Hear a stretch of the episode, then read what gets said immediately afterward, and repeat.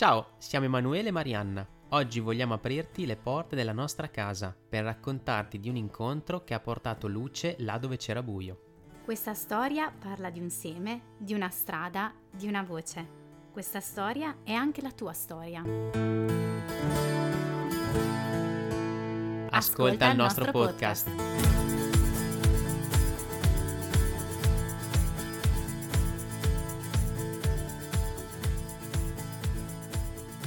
Amici, bentornati su Un corpo mi hai dato. Non siamo morti, io sono Emanuele Io sono Marianna. e questo è uno spazio, Spazio per, te. E ragazzi, c'è un caldo che si muore, ma abbiamo caldo tutti. Ma le mamme in gravidanza, quanto caldo hanno? Io tanto. E, e, ed è qua un po' il nostro punto di partenza. Che cosa abbiamo combinato queste tre settimane? Dove siamo? Cosa stiamo facendo? Allora, innanzitutto in queste tre settimane eh, abbiamo concluso il percorso di Into the Womb, quindi sostanzialmente siamo nati, siamo nati e abbiamo fatto uno squinterno di cose, perché il bambino quando nasce fa un sacco di roba. Io non lo so se voi ci avete un po' presente quello che fa, però ve- vi, vi elenco alcune cose così random. Poi ci torneremo a settembre. Esatto, tipo che innanzitutto lui non conosceva la luce così forte e quindi inizia ad avere un sacco di stimoli proprio anche visivi e luminosi e di rumori, cioè nel grembo della mamma il liquido amniotico, i tessuti, tutto ciò che sta intorno al bambino attutisce quello che è il mondo esterno, che è molto filtrato dalla madre. Io nasco e mi sento sti rumori fortissimi, devo gestire lo spazio. Cioè, ma voi ci avete mai pensato a sta roba qua? Cioè, il bambino è contenuto per nove mesi in un utero che si ingrandisce su di lui, cioè proprio un vestito cucito su misura adesso viene boom, sparato nello spazio infinito. Gestione dello spazio, infatti la prima cosa che si fa di solito con i neonati è farli sentire contenuti e no, non sto parlando di cuscini arrotolati, copertine e non so tutte quelle cose che vi vendono per farvi spendere soldi, no, esatto, ma sto parlando delle vostre amate braccia, della vostra pelle, del vostro profumo e della vostra voce e del vostro battito cardiaco, perché voi ci avete mai pensato che il bambino dentro di voi sente tutto quello che fate e quindi non conosce il silenzio? Non so se ci avete mai pensato, però davvero lui sente il nostro intestino che digerisce tutti i vari rumori, rumorini, la respirazione, il cuore, i movimenti. E quando nasce ha bisogno di ritrovare quell'ambiente che lui fino a quel momento ha conosciuto. E non tornando nell'utero, no, perché chi, prende, chi mette mano all'aratro poi non è che può tornare indietro, ma può ritrovare le stesse condizioni sul petto della madre, che spoiler, eh, per chi non lo sapesse, ma questo ormai lo raccontano tutti, quindi dovreste saperlo, grazie all'ossitocina e agli ormoni dell'allattamento, agli ormoni in generale della nascita, non dell'allattamento, e basta, e diventa caldo, diventa una sorta di eh, proprio stufetta naturale, no? È così che è stata scoperta la famosissima canguroterapia, cioè se non hai una cullina termica a portata di mano, ma hai sempre una madre tendenzialmente a portata di mano che funziona meglio della cullina termica. Ma È ben più calda. ragazzi, sono già polemica oggi, cioè proprio sono partita polemica. Però eh, ci sono anche tanti cambiamenti fisici che il bambino fa, no? Noi non, non immaginiamo quanto anche solo l'espansione polmonare per il bambino può essere impegnativa, no? Anche a livello energetico, cioè tutte le energie e le risorse del bambino vanno concentrate per fare sta roba qua. Cioè io devo respirare e eh, come mi raccontavano qualche settimana fa a un corso di rianimazione neonatale, è come proprio se il bambino dovesse gonfiare, cioè come quando noi gonfiamo un palloncino. All'inizio, il primo soffio, quanta fatica fai? E poi man mano, pian piano, diventa sempre più semplice. Più lo faccio, più riesco a respirare. Ma devo mettere in campo un sacco di energie che non devono essere dispersi, per esempio, in un'altra cosa, cioè nel cambio di temperatura.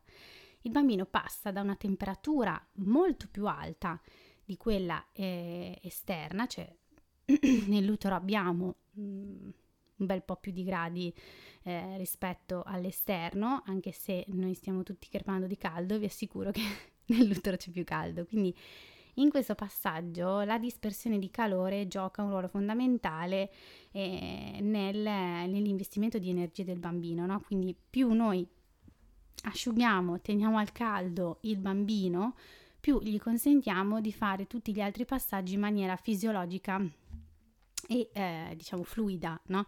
Quindi anche il discorso del cambio di temperatura per il bambino è molto importante, ma vi volevo dire anche questa cosa, ci sono delle cose che cambiano dentro il corpo del bambino, cioè sì è vero c'è l'espansione polmonare, ma soprattutto cambia la circolazione, cioè inizia una circolazione completamente nuova, no? Quindi il bambino fino a quel momento tutto quello che ha tratto dal corpo della madre gli è stato gentilmente passato dalla nostra amica placenta e dal nostro amico cordone ombelicale che, come abbiamo raccontato, a un certo punto dopo la nascita smettono di fare il loro lavoro. È una cosa graduale e continuano comunque a funzionare delle pompe interne. La placenta contiene alla nascita un sacco di sangue che pian piano si trasferisce per pompaggio al bambino. Ci sono sostanze nutritive c'è anche un, un, po' di polemica su come funziona questa cosa, nel senso che c'è chi dice che dopo tre minuti non serve più, c'è chi dice che si deve staccare da solo, c'è chi... Eh?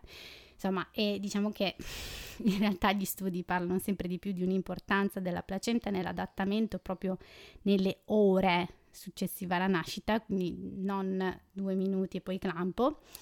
Però al di là di questa cosa, quello che vi volevo dire è che oltre alla placenta e al cordone che comunque vanno a pian piano smettere di funzionare, c'è un cambiamento nel funzionamento del cuore, nella circolazione proprio generale del corpo, quindi si chiude il dotto di Botallo, si chiudono altri due o tre passaggini che ora non vi sto a raccontare per non entrare troppo nel tecnico, però di fatto cosa succede? Che il sangue che prima veniva essenzialmente pompato dal, dal cuore al corpo primariamente al cervello, adesso deve passare ben bene per tutti gli organi perché gli organi devono funzionare meglio, in particolare sono i polmoni che iniziano a funzionare.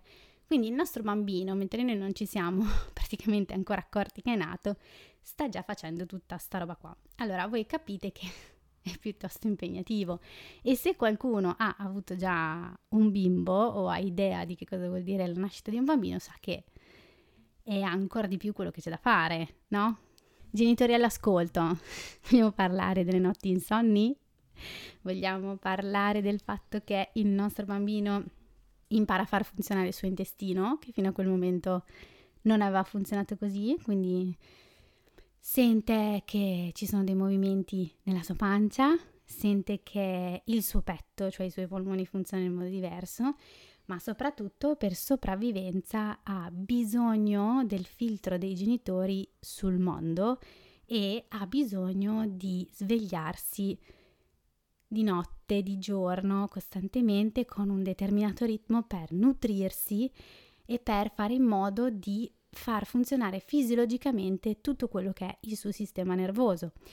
E I bambini non sono creati per dormire tutta la notte, lo so, è dura, potete trovare il conforto o la tecnica che più vi si addice per accettare questa cosa, ma la, la verità è che i bambini di notte non dormono perché è fisiologico che sia così, è il loro sistema eh, neurologico che funziona così come protezione. Quindi tutte queste robe qua messe insieme, non so se avete mai guardato in faccia due neogenitori, che facciano? Tutto leggero, insomma.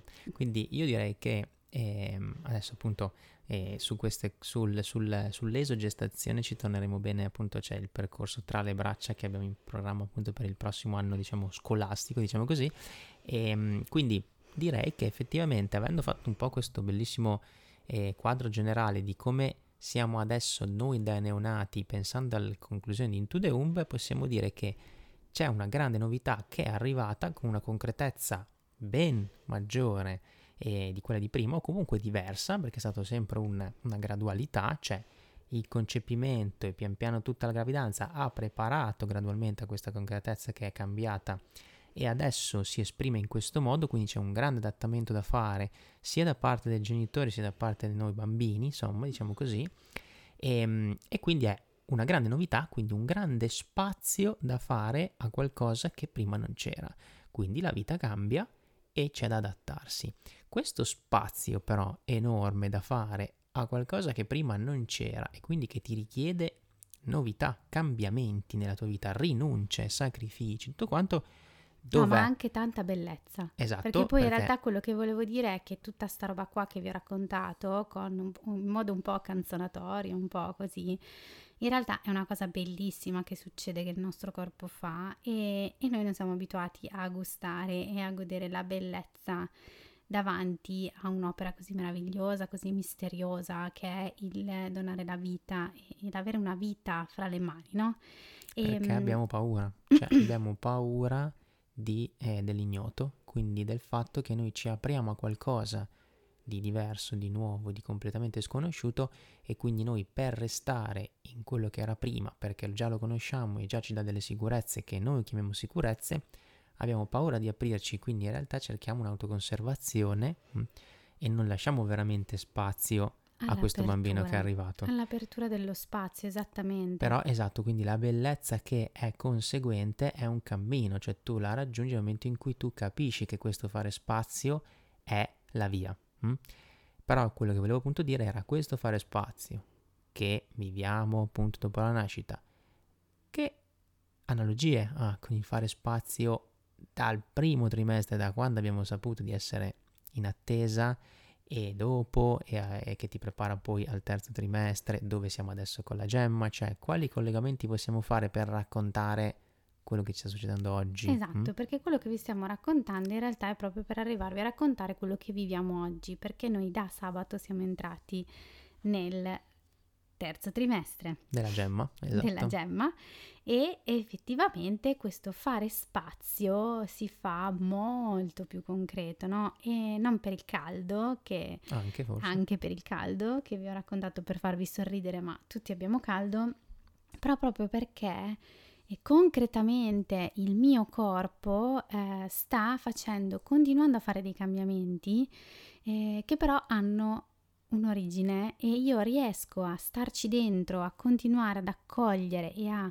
fare spazio alla gemma proprio perché ho già imparato qualcosa prima. E quando è che ho imparato questa cosa? L'ho imparata nel primo trimestre.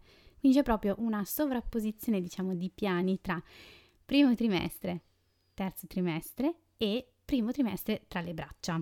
Esatto.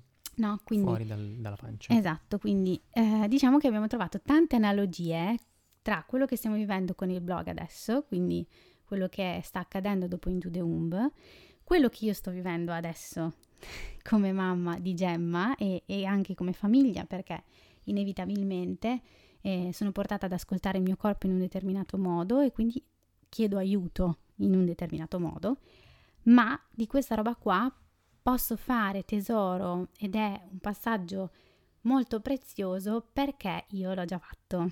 Quando è che l'ho già fatto? Non nelle altre gravidanze, ma nel primo trimestre di questa gravidanza. Il primo trimestre è il momento catartico in cui si inizia a fare spazio, no? È quella scintilla che poi dopo avvia quel famoso processo fisiologico, quella famosa cascata ormonale, tutto quello che porta poi alle 10 lune, ai 9 mesi, alle 40 settimane della gravidanza, ma parte tutto lì, nel primo trimestre, quando noi siamo chiamati a fare spazio, siamo chiamati a prendere consapevolezza del fatto che la nostra vita non è più come prima.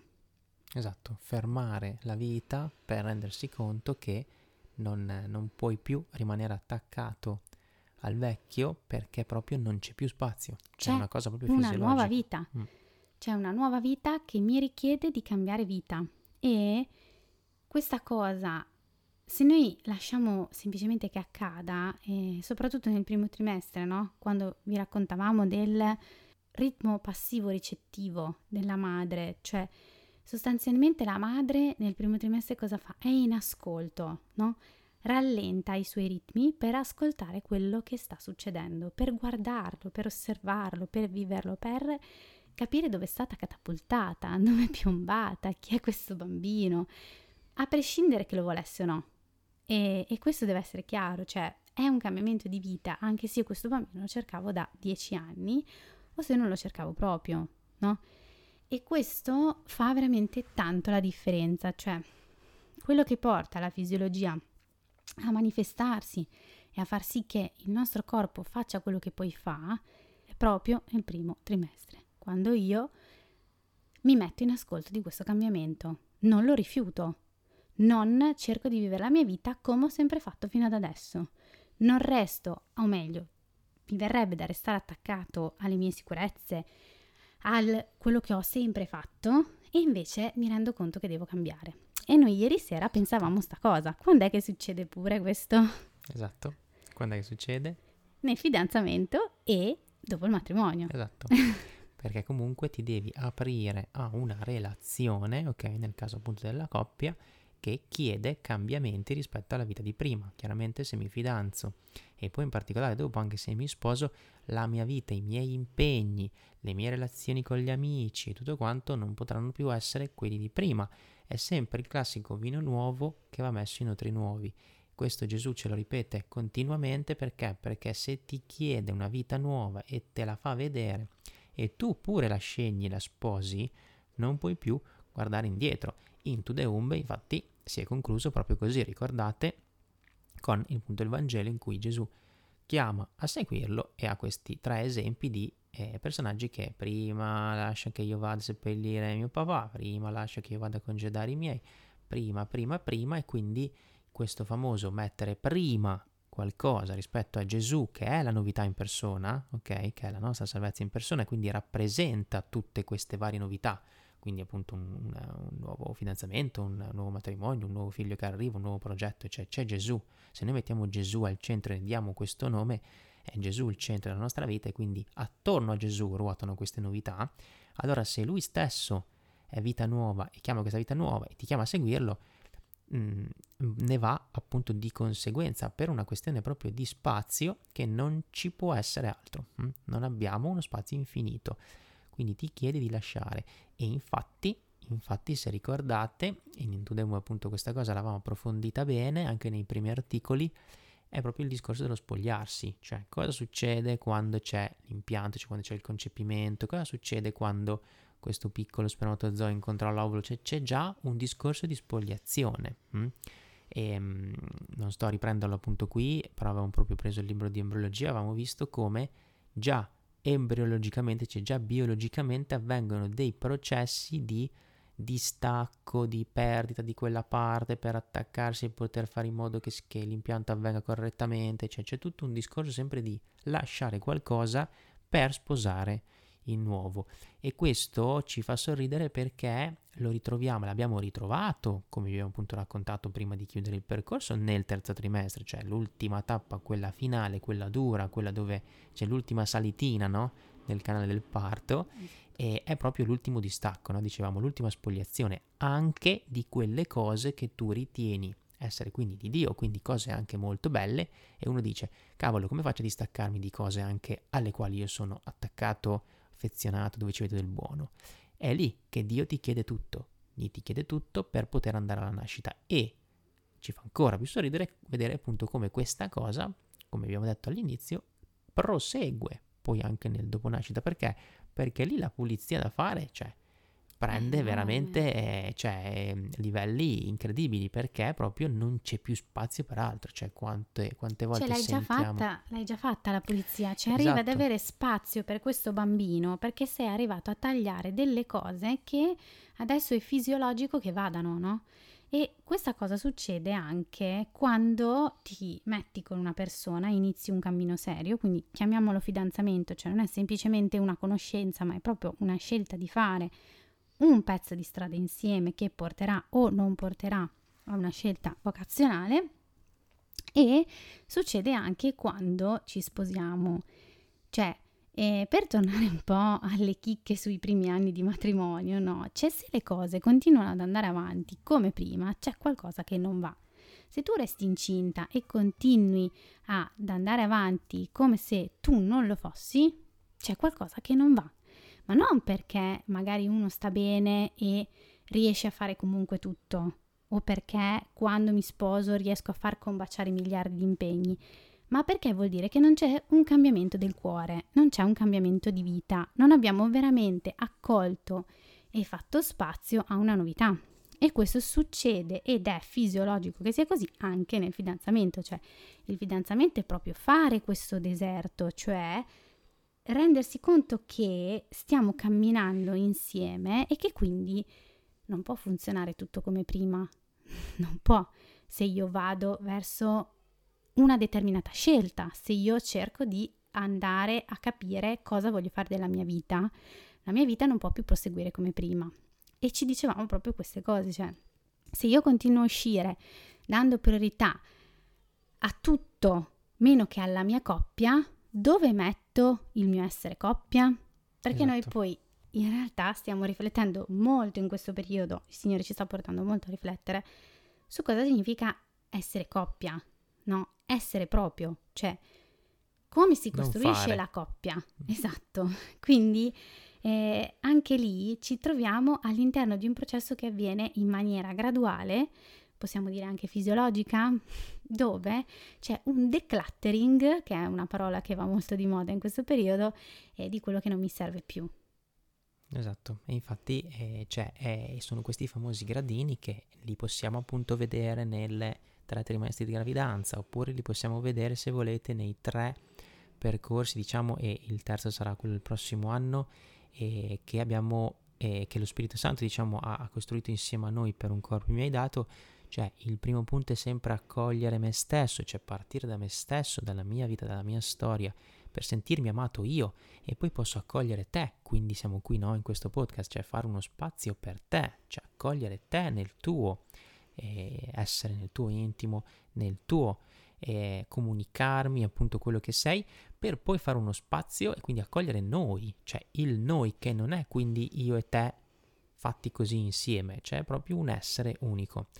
Quello che avviene appunto in una coppia per il matrimonio, ma è quello che Gesù fa con tutti noi, cioè il matrimonio è il segno di quello che è l'amore di Cristo per ognuno di noi, quindi vuole fare fusione. Quindi io accolgo me stesso, accolgo Gesù che è in me e quindi accolgo il noi, cioè io e Gesù insieme una cosa sola.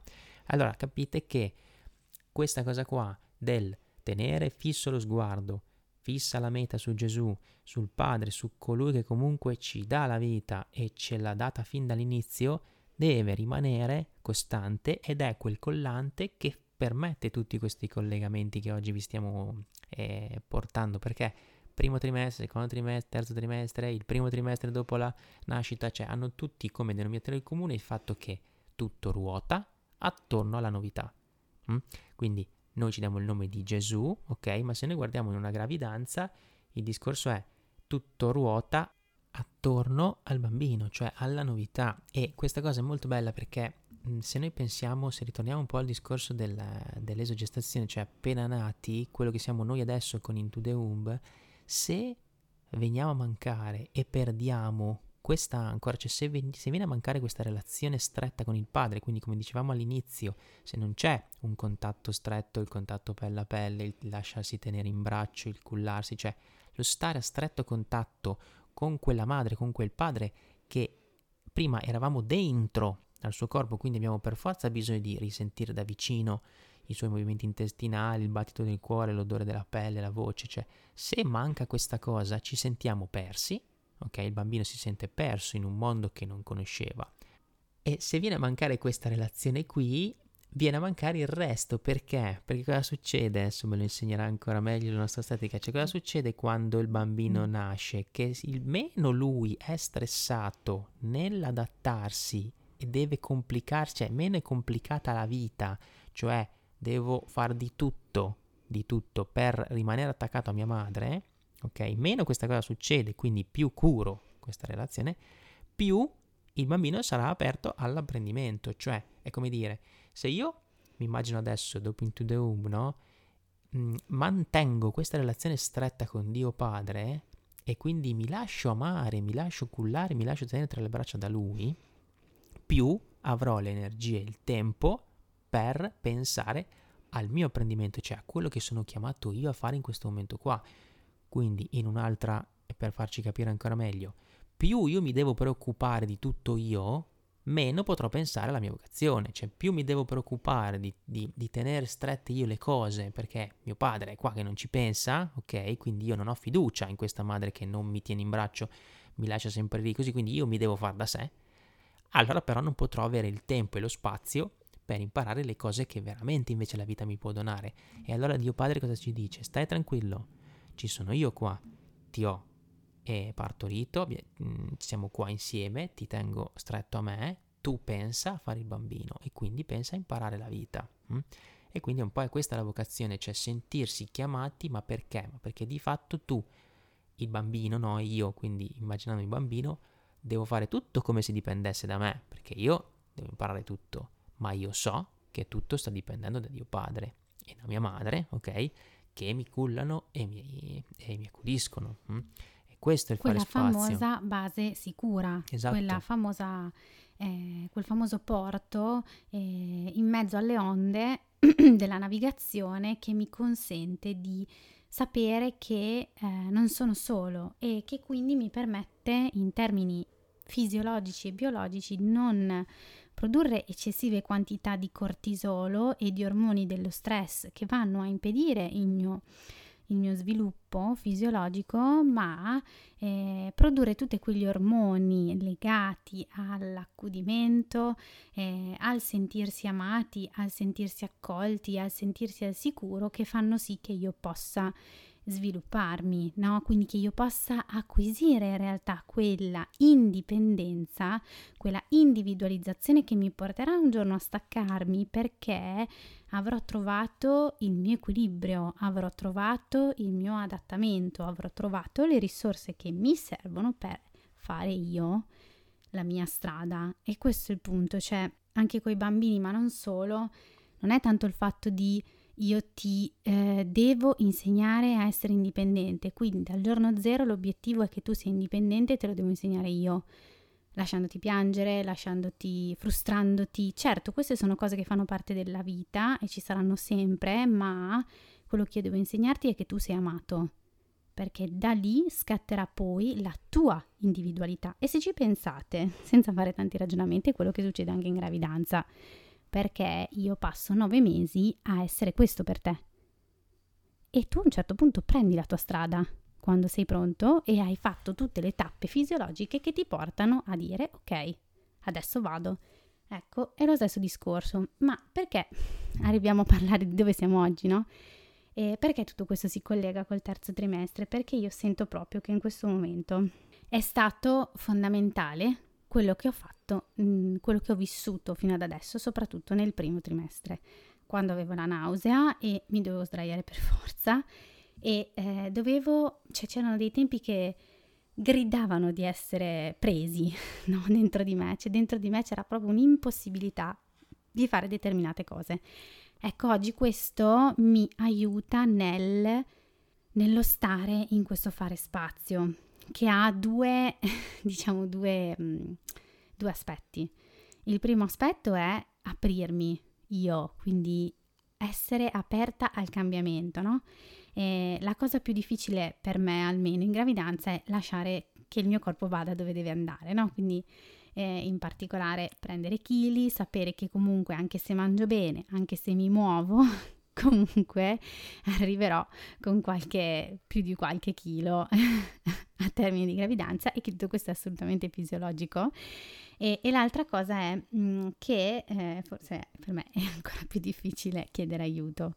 No, quindi vedere Lele in questo caso, perché lui è la mia fonte di aiuto primaria, che si prende cura di me e dei bambini e si fa carico di quello che io non posso fare. Quindi non posso preparare la cena perché ho bisogno di stare sdraiata. riesco a fare una camminata di 10 minuti perché c'è troppo caldo, ho il fiatone, ho la pressione bassa e non ce la faccio, no?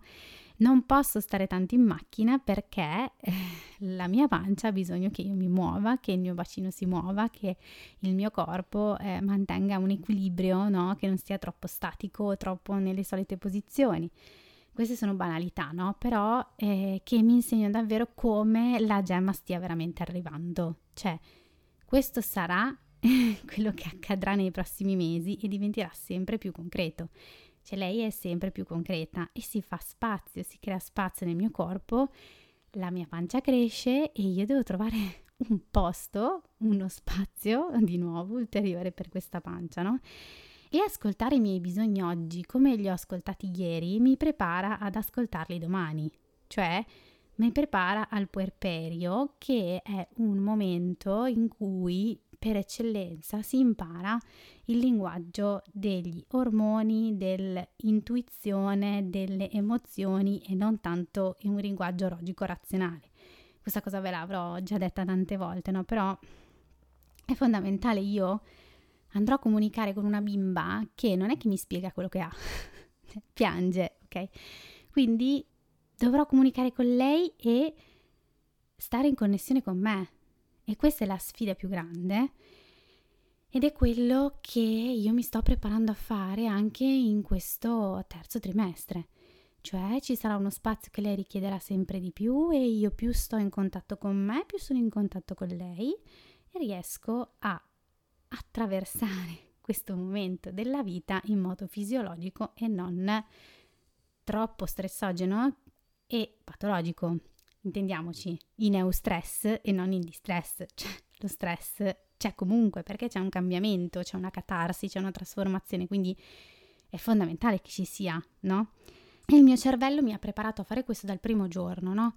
Perché dal concepimento si liberano degli ormoni, soprattutto l'ossitocina, che va a modificare il cervello della mamma e a specializzarlo eh, nell'accudimento, cioè, per chi non se lo ricordasse ve lo riracconto, la materia grigia si assottiglia e rimarrà sempre così, cioè, quindi è come se il nostro cervello ci dicesse sei stata mamma e lo sarai per sempre, non importa per quanto tempo lo sarai, quindi anche questo è veramente una cosa che colpisce, no? Cioè non è che chi ha un aborto o chi eh, perde il bambino come noi eh, a fine gravidanza, il suo cervello è diverso da una mamma che ha un bambino di 10 anni.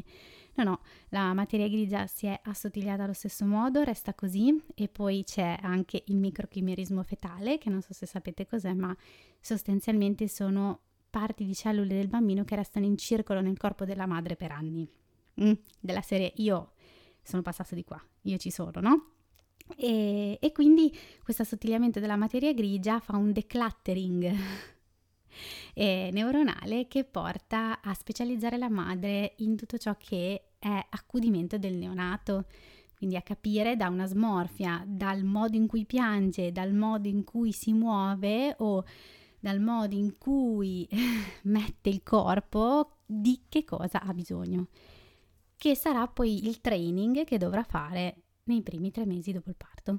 Imparare eh, a conoscerlo. Esatto, e quindi il fatto che la madre si mette in questa condizione di poter ascoltare prima se stessa, no? diciamo prima, quindi non accogliere me, poi accogliere te, quindi accogliere l'altro e accogliere quindi quel noi che si fa e che si forma e che si crea e permette quindi poi l'apertura, nel senso che io prima riesco ad accogliere i miei bisogni e sapere e a capire di cosa posso avere bisogno e sembra una banalità, ma se ci pensiamo tantissimi di noi siamo veramente analfabeti nel riconoscere il bisogno che abbiamo in un certo momento, non capiamo se, eh, che emozione stiamo vivendo, non sappiamo dargli il nome, non, non, capiamo se abbiamo fame, se abbiamo sete, se abbiamo sonno, se siamo arrabbiati, cioè abbiamo tanta confusione spesso nella nostra routine frenetica, quindi sapersi fermare per poter ascoltare in realtà è la prima occasione in realtà per me stesso, prima di tutto e quindi la madre deve capire che questa gravidanza, questa nausea, questo bisogno di stare fermi, di non poter lavorare come prima, di non poter uscire alle 10 di sera come prima, così in realtà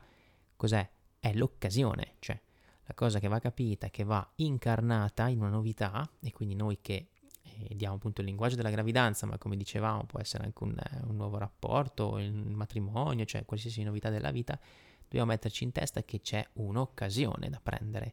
Tutto quello che noi tendiamo a vedere come ostacolo, come qualcosa che prima avevo e adesso non posso più fare, mannaggia, e allora in tutti i modi cerchiamo di tenerlo, quindi la conservazione della vita invece che perderla, e Gesù ce lo dice dicendo chi perderà la propria vita per causa mia la ritroverà e chi vuole tenerla la perderà, quindi è quel discorso lì.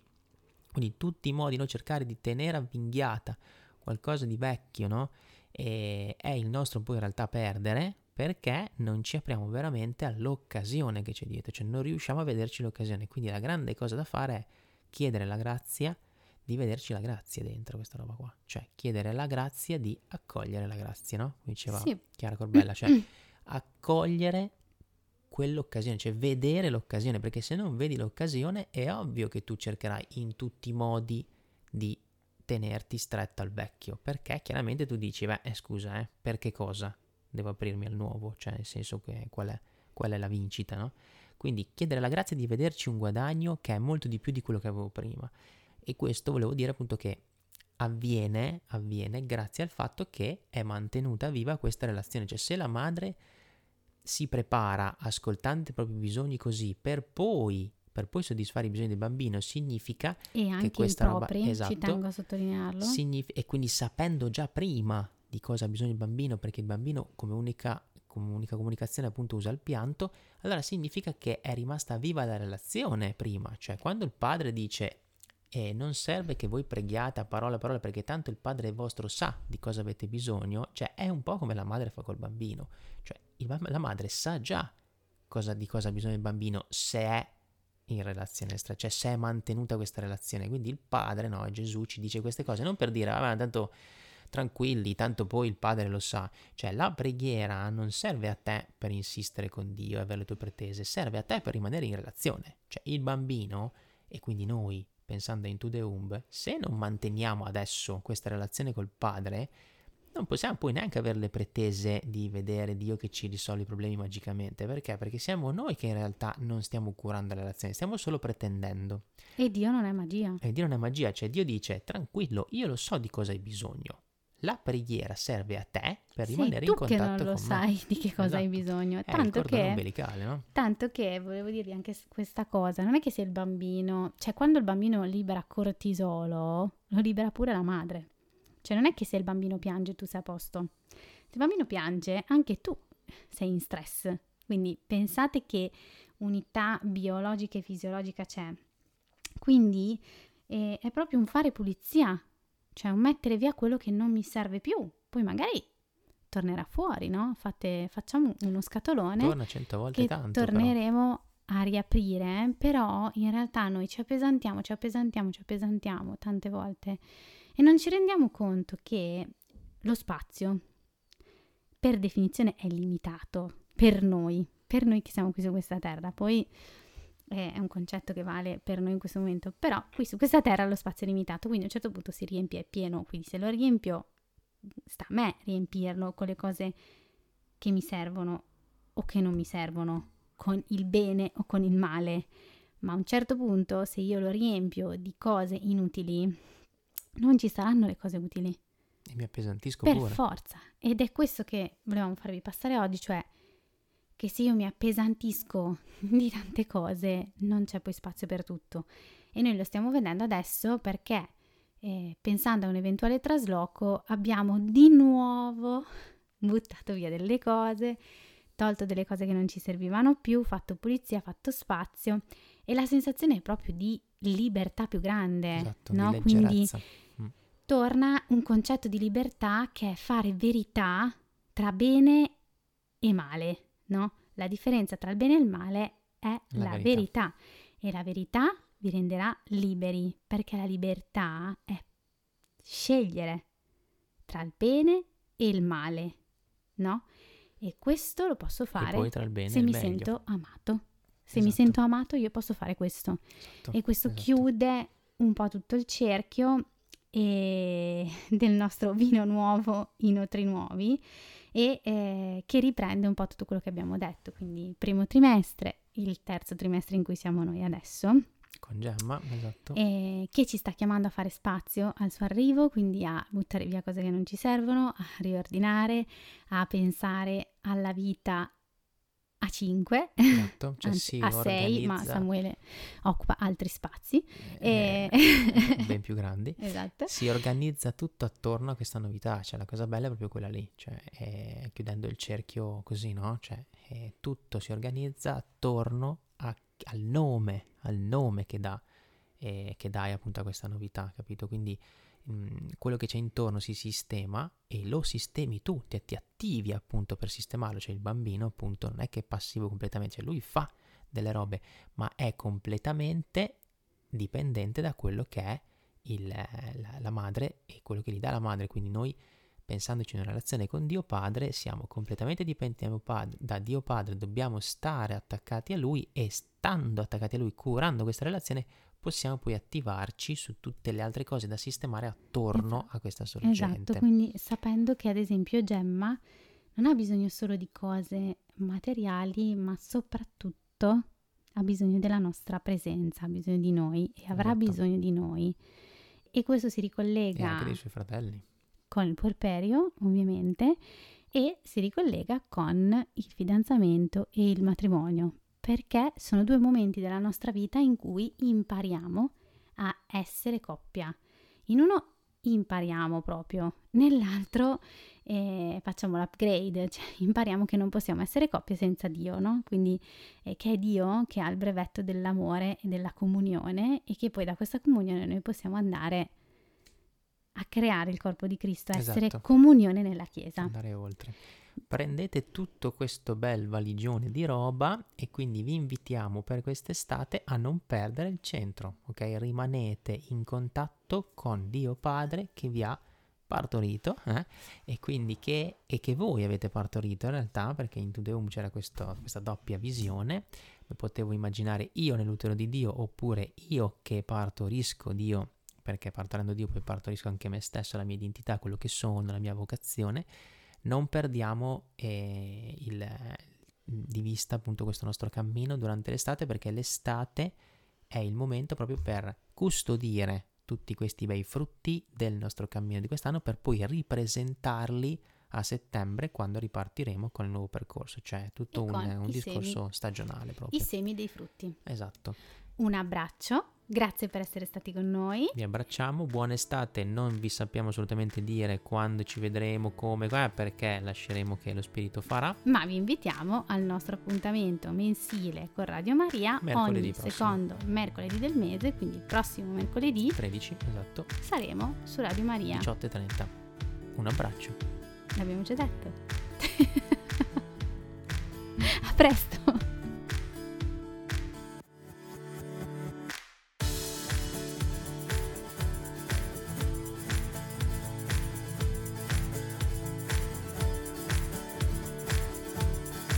Di essere stato con noi. Se vuoi approfondire il nostro progetto Un corpo mi hai dato, trovi tutti i link in descrizione. A presto!